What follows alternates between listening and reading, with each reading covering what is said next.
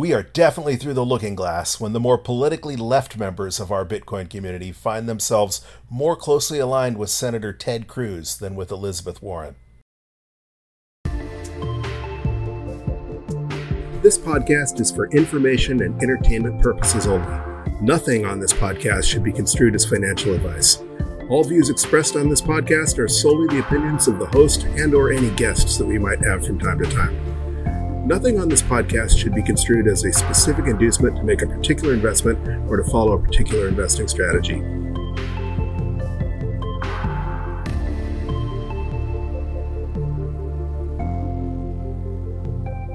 Hello, you sexy sat stackers. Welcome to the latest episode of the Bitcoin Bulletin Podcast, Weekend Update Edition. Of course, the big story this weekend continues to be the so called Senate infrastructure bill and its attack on Bitcoin and other cryptocurrencies. However, before we get into that, let's look at the stats. Bitcoin is currently priced at $43,968.66. And while that is down a little bit on the 24 hour period, it is down significantly from the $45,000 that we briefly topped earlier this afternoon. We're currently at block height 694,853, and we're about four days away from the next difficulty adjustment, which is ten- tentatively scheduled to occur on August 12th and will be about 8%. The network is currently processing 2.24 transactions per second. As usual, we're seeing lower volume because it is a weekend. Sundays tend to show lower volume than the rest of the week, but it's even taking that into account, it's still a little low for what I'd like to see during a sustained bull run, as obviously the lower number of transactions, uh, the lower volume that's being traded, the easier it is for prices to be manipulated. All right, and now on to the main story, which is arguably one of the largest regulatory attacks to be attempted on the Bitcoin network outside of the People's Republic of China. As most of you are aware, a last minute amendment to the so called must pass Senate infrastructure bill added a provision that would label pretty much anybody having anything to do with cryptocurrency as a broker and subject them to the bank secrecy laws and tax reporting requirements. Basically, meaning that any time a transaction went through your node or through your wallet, or if you were a miner, that you would have to submit a 1099 and do know your customer uh, and follow know your customer rules for every single transaction. With approximately 2,000 transactions pending in the mempool right now alone, and assuming that there was one party on each side of the transaction, that would be approximately 4,000 1099s anyone operating a node would have to send to the IRS and to the participants of those transactions just at this given moment. Obviously, this would be completely impossible to comply with.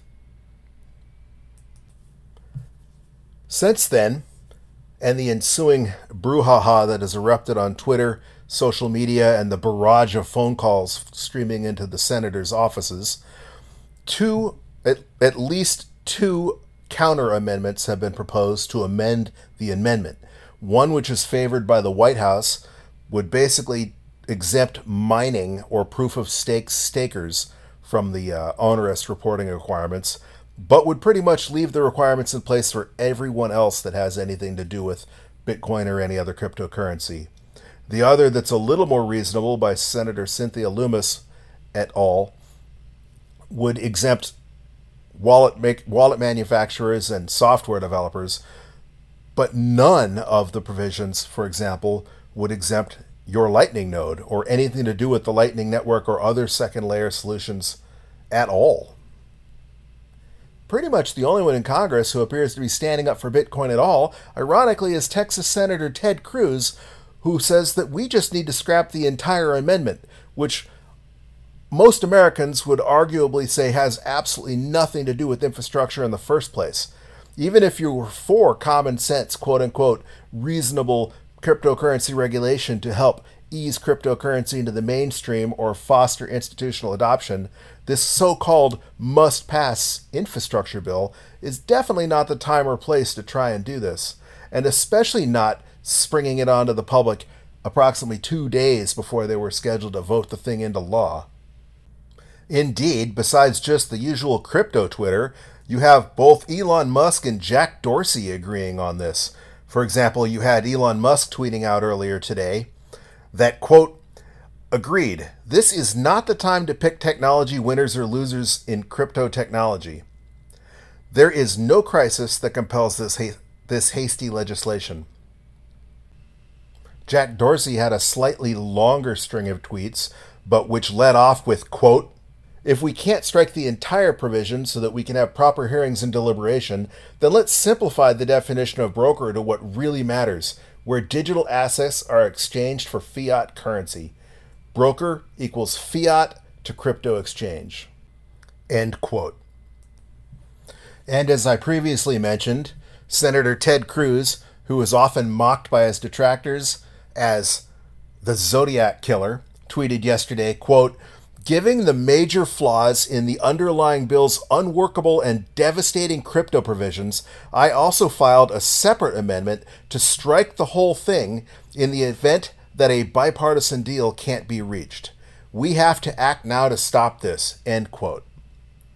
So there it is. Senator Ted Cruz emerges as the Senate's strongest supporter of Bitcoin holders' rights. Who'da thunk it? If you know me or have been listening to this podcast, you know that I am personally not willing to accept any compromise whatsoever when it comes to cryptocurrency legislation.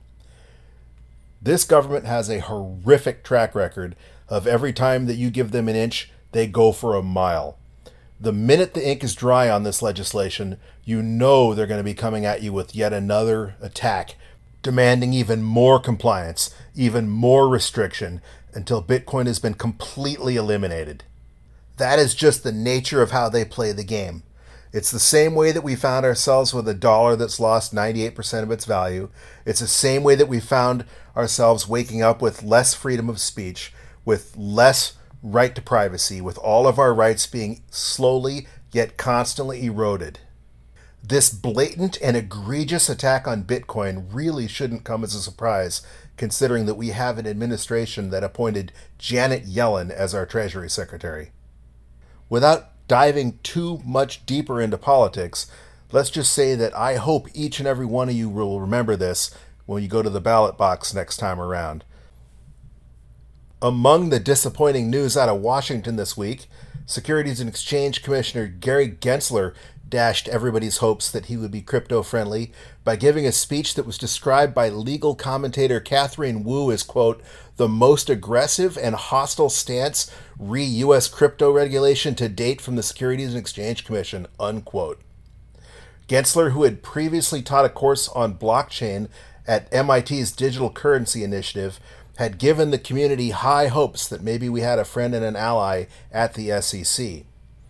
But just as you can take a political science class on the American Revolution from a college professor who is actually a rabid Marxist or socialist, just because Gensler taught a course on blockchain obviously does not mean that he is a friend of Bitcoin.